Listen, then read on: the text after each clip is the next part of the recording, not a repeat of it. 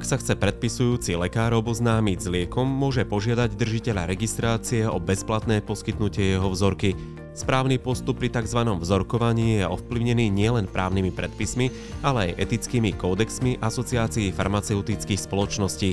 V tomto podcaste budeme debatovať o tom, či môže o vzorku požiadať akýkoľvek lekár a aké všetky náležitosti by mali byť splnené, aby sa vzorka na konci dňa dostala do rúk žiadateľa. Určite si nenechajte ujsť náš podcast aj preto, lebo budeme hovoriť aj o kontextoch poskytovania vzoriek, ako napríklad otázkach nepeňažného plnenia či hlásenia Národnému centru zdravotníckých informácií. Prajme vám pohodové počúvanie.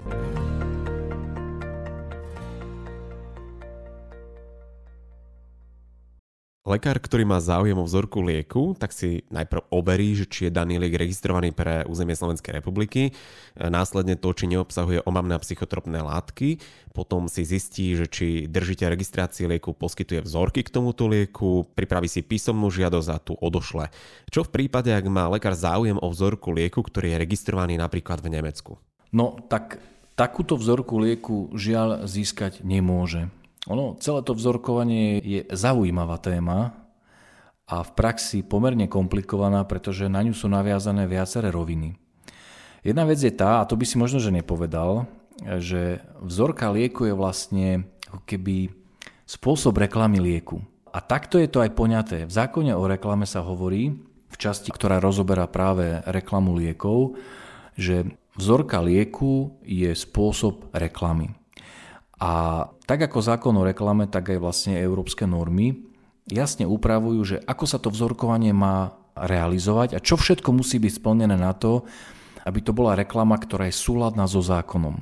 Ináč, to som chcel hovoriť až na konci, ale teraz mi proste naskakujú naozaj tie veci, ktoré sa týkajú tých rizík, ktoré sú tam s tým spojené, pretože keď sme v zákone o liekoch, najmä tomu zvyknutí, že tie pokuty sú zvyčajne do tých nejakých 25 tisíc eur alebo 35 tisíc eur a to sú tie naozaj akože tie najvyššie hranice, dobre, odhľadnúť od toho, keď sa poruší emergentný systém, tak tam je viacej, tak e, zákon o reklame, čo je taký ako keby tak na pozadí, že nikto si až tak veľmi nevšíma, tak si predstav, že on má tam pokuty až do výšky 166 tisíc eur. Hej, že to je nenormálna palba proste možné pokuty pri porušovaní e, pravidel vzorkovania, to znamená, že keď ja poruším pravidlá, ktoré sa týkajú toho, ako tú vzorku môžem dať, tak keď som držiteľ registrácie daného lieku, tak tam mi môže byť zo strany štátneho ústavu uložená pokuta až do výšky nejakých 66 tisíc eur, že to je akože masaker suma. Za to, že som porušil pravidlá poskytovania vzoriek. A preto má aj zmysel sa o tom vlastne rozprávať, lebo je to jednak akože rizikové konanie, ak sa nedodržia tie pravidlá pre držiteľa registrácie, to znamená pre danú farmafirmu, ale svojím spôsobom, keď si na to lekár nedá pozor, tak to môže spôsobiť určité patálie aj priamo jemu. Počúvate Mediprávnik podcast. Takto znie zvuk právnej istoty pre lekárov a lekárnikov.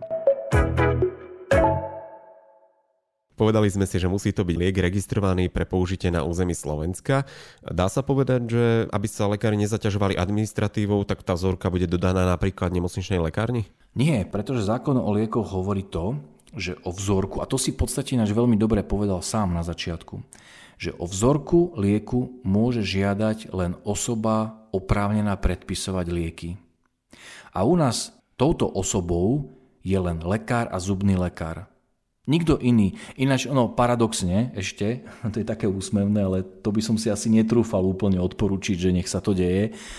Počas mimoriadnej situácie môže lieky predpisovať aj sestra. Hej, to stanovuje zákon o liekoch. To znamená, že ona je v podstate tiež osobou oprávnenou počas mimoriadnej situácie spôsobenej covidom. Takže ako čisto teoreticky by momentálne teraz, eh, keď nahrávame tento podcast, tá mimoriadná situácia ešte trvá, tak vlastne by mohla o vzorku lieku požiadať aj ona. Ale hovorím, radšej by som to neskúšal a keby som bol držiteľ registrácie, asi by som tejto žiadosti nevyhovel, pravdu povediac. Takže keď to zjednoduším, tú kompetenciu žiadať má naozaj len zdravotnícky pracovník, ktorý je lekárom alebo zubným lekárom, ten, ktorý je oprávnený predpisovať. A teraz lekáreň je oprávnená predpisovať? No nie, lekáreň je poskytovateľ lekárenskej starostlivosti, ktorý vydáva lieky a zdravotnícke pomôcky a nejaký doplnkový sortiment. Ale to v žiadnom prípade nie je osoba, ktorá lieky predpisuje. Čiže vzorka dodaná do lekárne na miesto lekárovi zaváňa sankciou. No určite áno a e, ono, môžeme sa tak zamyslieť, že prečo sa to deje, lebo deje sa to, že sa týmto spôsobom um, kreuje nejaký taký kanál, ktorým sa dostávajú vzorky liekov k lekárom. A s tým súvisí otázka, že prečo sa to deje. Hej? Že keď zákon o reklame stanovuje tie kroky, hej, že raz, dva, tri urobím toto a vzorka mi pristane na stole, keď to zjednoduším, že prečo sa to takto nedeje. No, môžeme len dedukovať, že prečo sa to niekedy dodáva do lekárny alebo prečo niekedy ten poskytovateľ zdravotnej starostlivosti, u ktorého lekár, ktorý má záujem o vzorku, pracuje, si to dohodne s držiteľom registrácie tak, že sa mu to dodá do lekárne, môžeme len dedukovať, prečo sa to deje.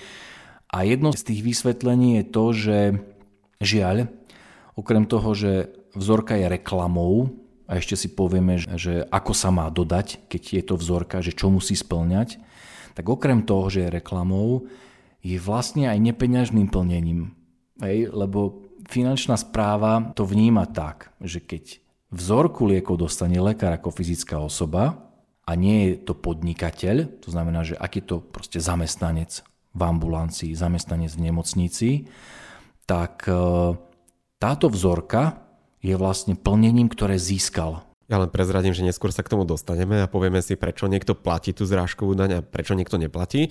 Ešte sa pozastavím pri tom, že predpisujúci lekár môže požiadať len o vzorku lieku, ktorý je registrovaný menej ako 2 roky. Je tam však jedna výnimka. Tak to je taký kvalitatívny dovetok, ktorý vyplýva skôr z etických kódexov, pretože my v zákone o reklame takúto konkrétnu jasnú požiadavku uvedenú nemáme. V zákone o reklame sa hovorí len to, že môžem požiadať o vzorku lieku, ktorý je registrovaný na Slovensku, presne tak, ako sme si povedali.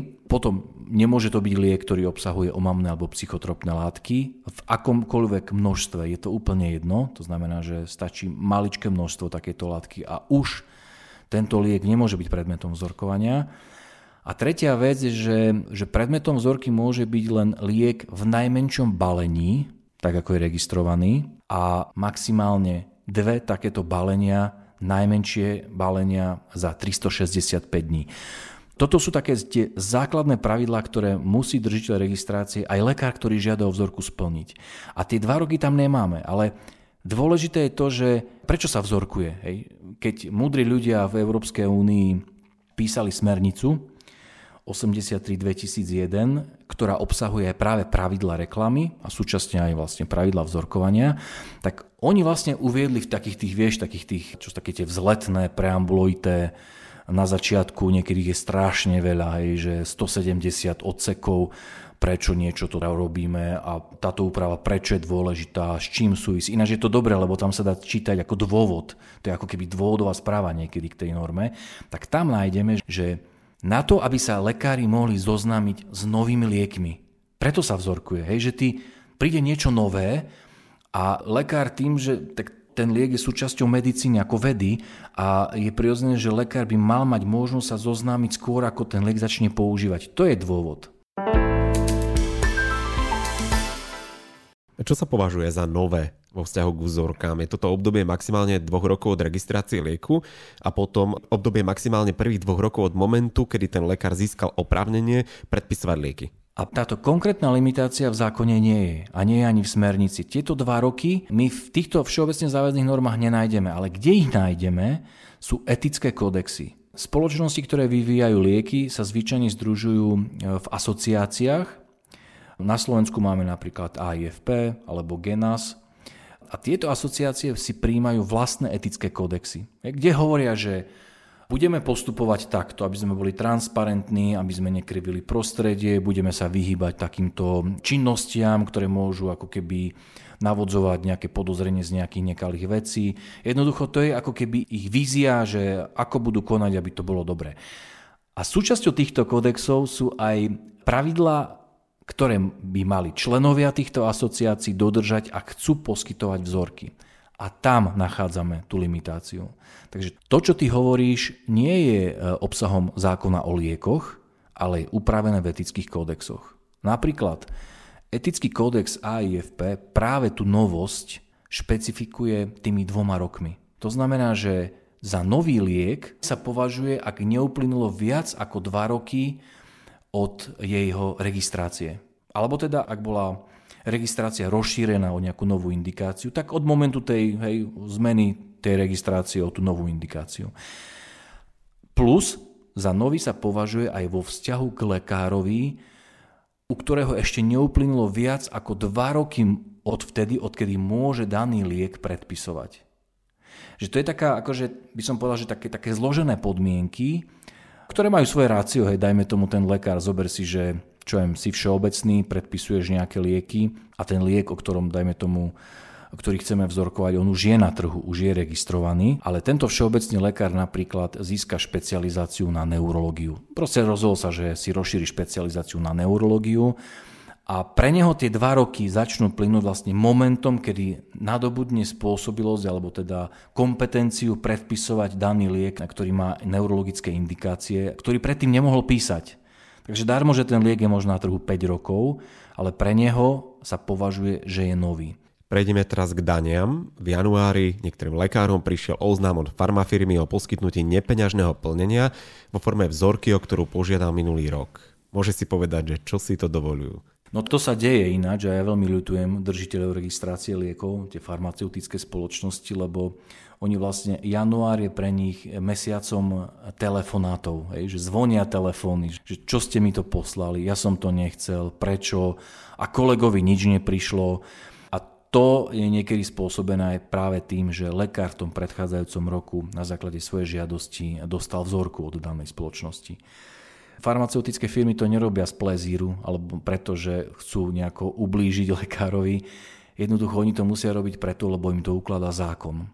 Ako náhle podľa názoru finančnej správy je vzorka predmetom nepeňažného plnenia, tak to znamená, že ak je poskytnutá, tak farmaceutická spoločnosť musí oznámiť to, že danému lekárovi, že bola poskytnutá vzorka ako nepeňažné plnenie, v akej výške, to isté vlastne musí hlásiť na finančnú správu a z, tohto, z tejto hodnoty e, musí lekár zaplatiť daň.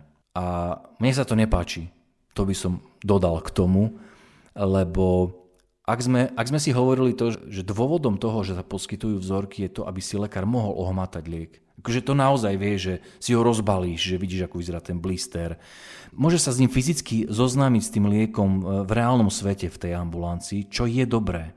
Pretože ak ty ho máš používať, tak okrem toho, že si naštuduješ veci, ktoré jasne dajú sa stiahnuť z internetu, SPC a všetky možné štúdie, ale raz vidieť je lepšie ako stokrát počuť a ohmatať proste ten liek je tiež niečo, kde zapájame tie vnemy. No, efekt alebo benefit z toho, že liek, lekár pozná liek, má hlavne pacient.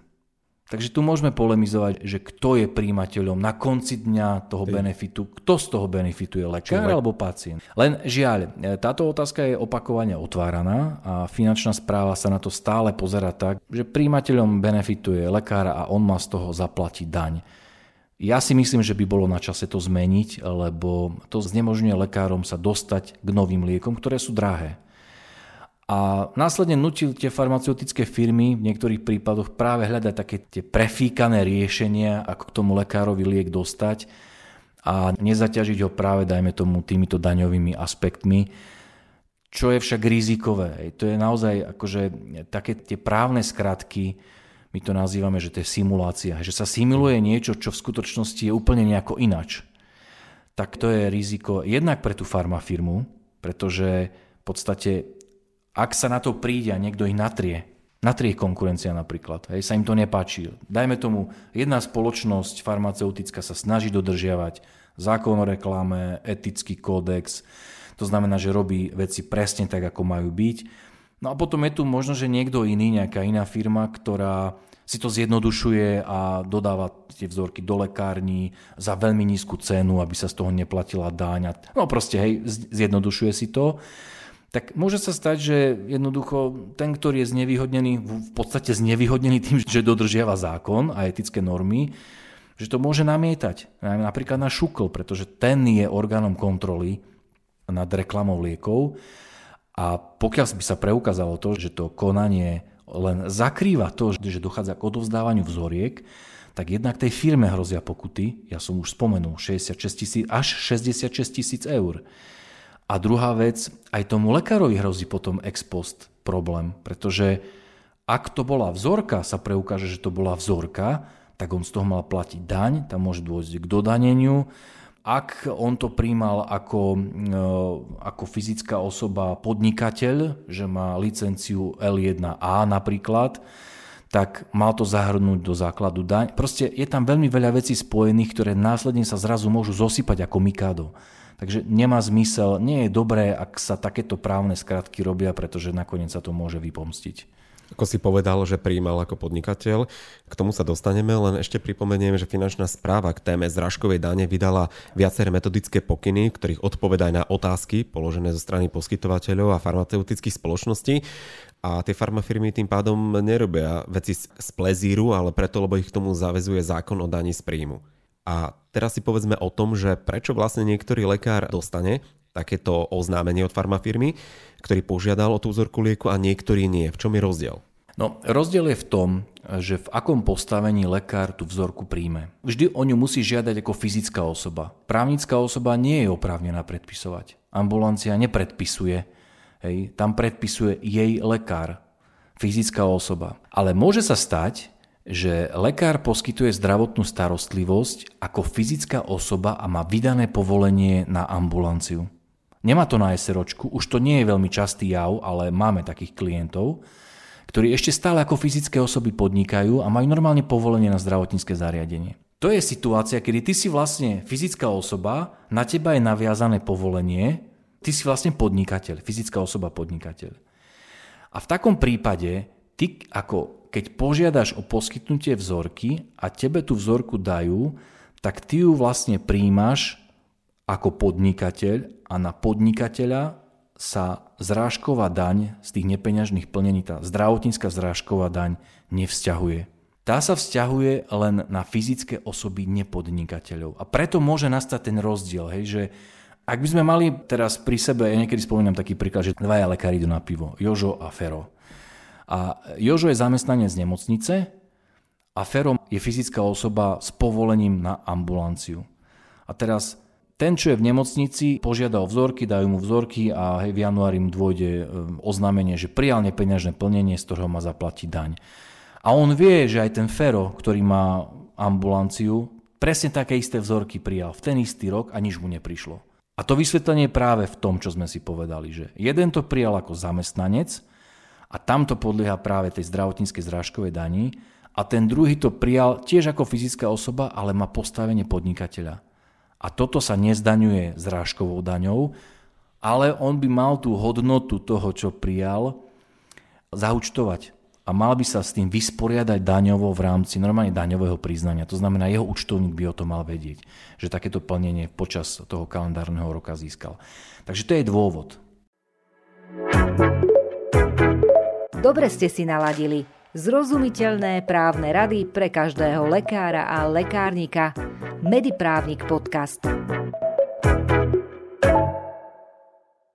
Téme zrážkovej dane bol venovaný jeden webinár z dielne advokátskej kancelárie H&H Partners. E, Záujemcovia ho nájdu na YouTube kanáli Mediprávnik podcast. Môžu si ho pozrieť a dozvedia sa viac o zrážkovej dani.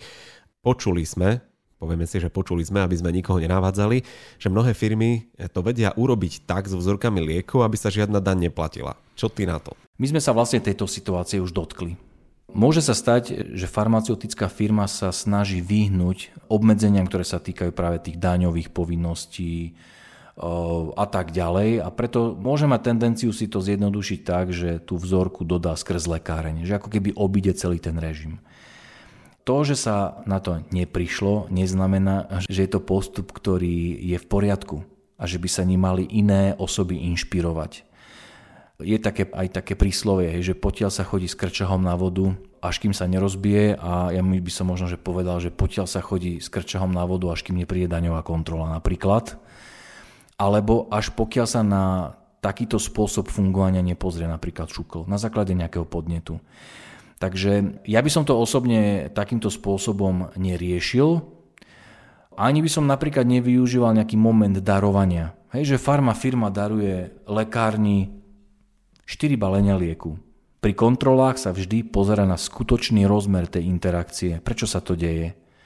Nie je vylúčené, že, že vznikne situácia, kedy, sa liek, kedy sú lieky predmetom daru čo je Ukrajina, pozrime si, hej, alebo nejaká vážna situácia, ktorá vyžaduje to, aby sa liečilo a dajme tomu, nie sú dostupné prostriedky a nejaká farma firma sa rozhodne, že nemocnici daruje lieky pre ležbu pacientov.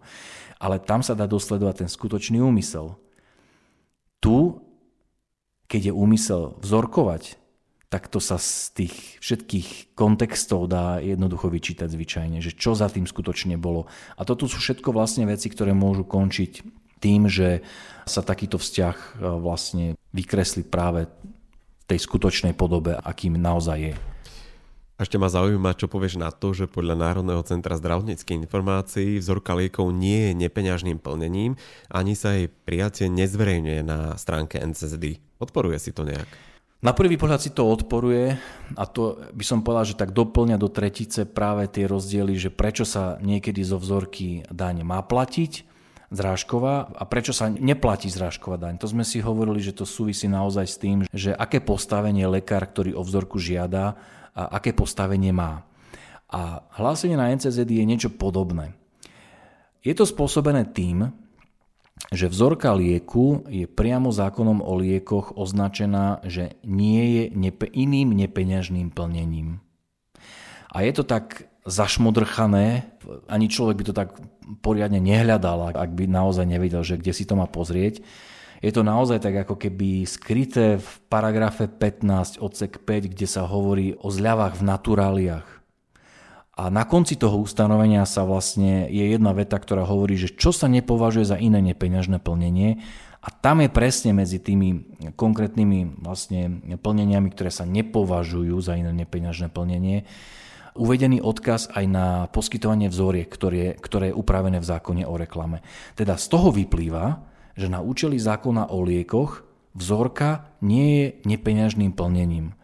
To, že vzorka liekov nie je iným nepeňažným plnením v zmysle zákona o liekoch, znamená, že keď ju farmaceutická firma poskytla lekárovi, tak to nebude na NCZD hlásiť ako plnenie naviazané na konkrétneho lekára.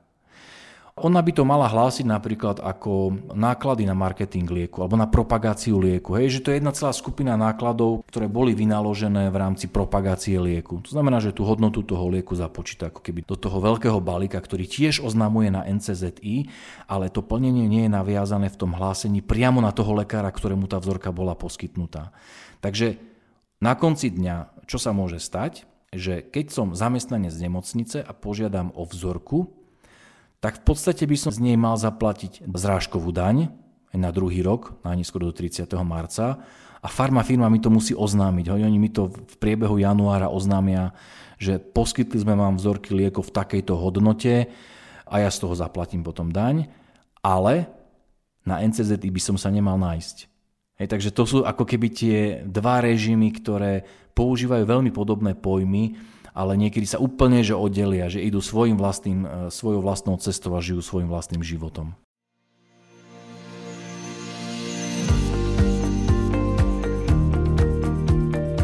Lekár môže držiteľa registrácie požiadať o bezplatné poskytnutie lieku v podobe vzorky.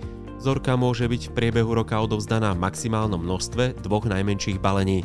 Zákon o reklame, ktorý vzorkovanie upravuje, nedovoluje, aby bola vzorka lieku odovzdaná nemocnici, lekárni či ambulancii. Ide do rúk toho, kto o ňu žiadal. Na tvorbe medicínsko-právnych podcastov pre lekárov a lekárnikov sa môžete podieľať i vy. Ak máte pre nás tému, ktorá vás zaujíma, pošlite nám ju na adresu podcast.mediprávnik.sk. Počúvajte nás prostredníctvom platformiem Spotify, Podbean, Google Podcast, Apple Podcast, YouTube kanála Mediprávnik Podcast a nezabudnite si dať follow. Majte sa krásne.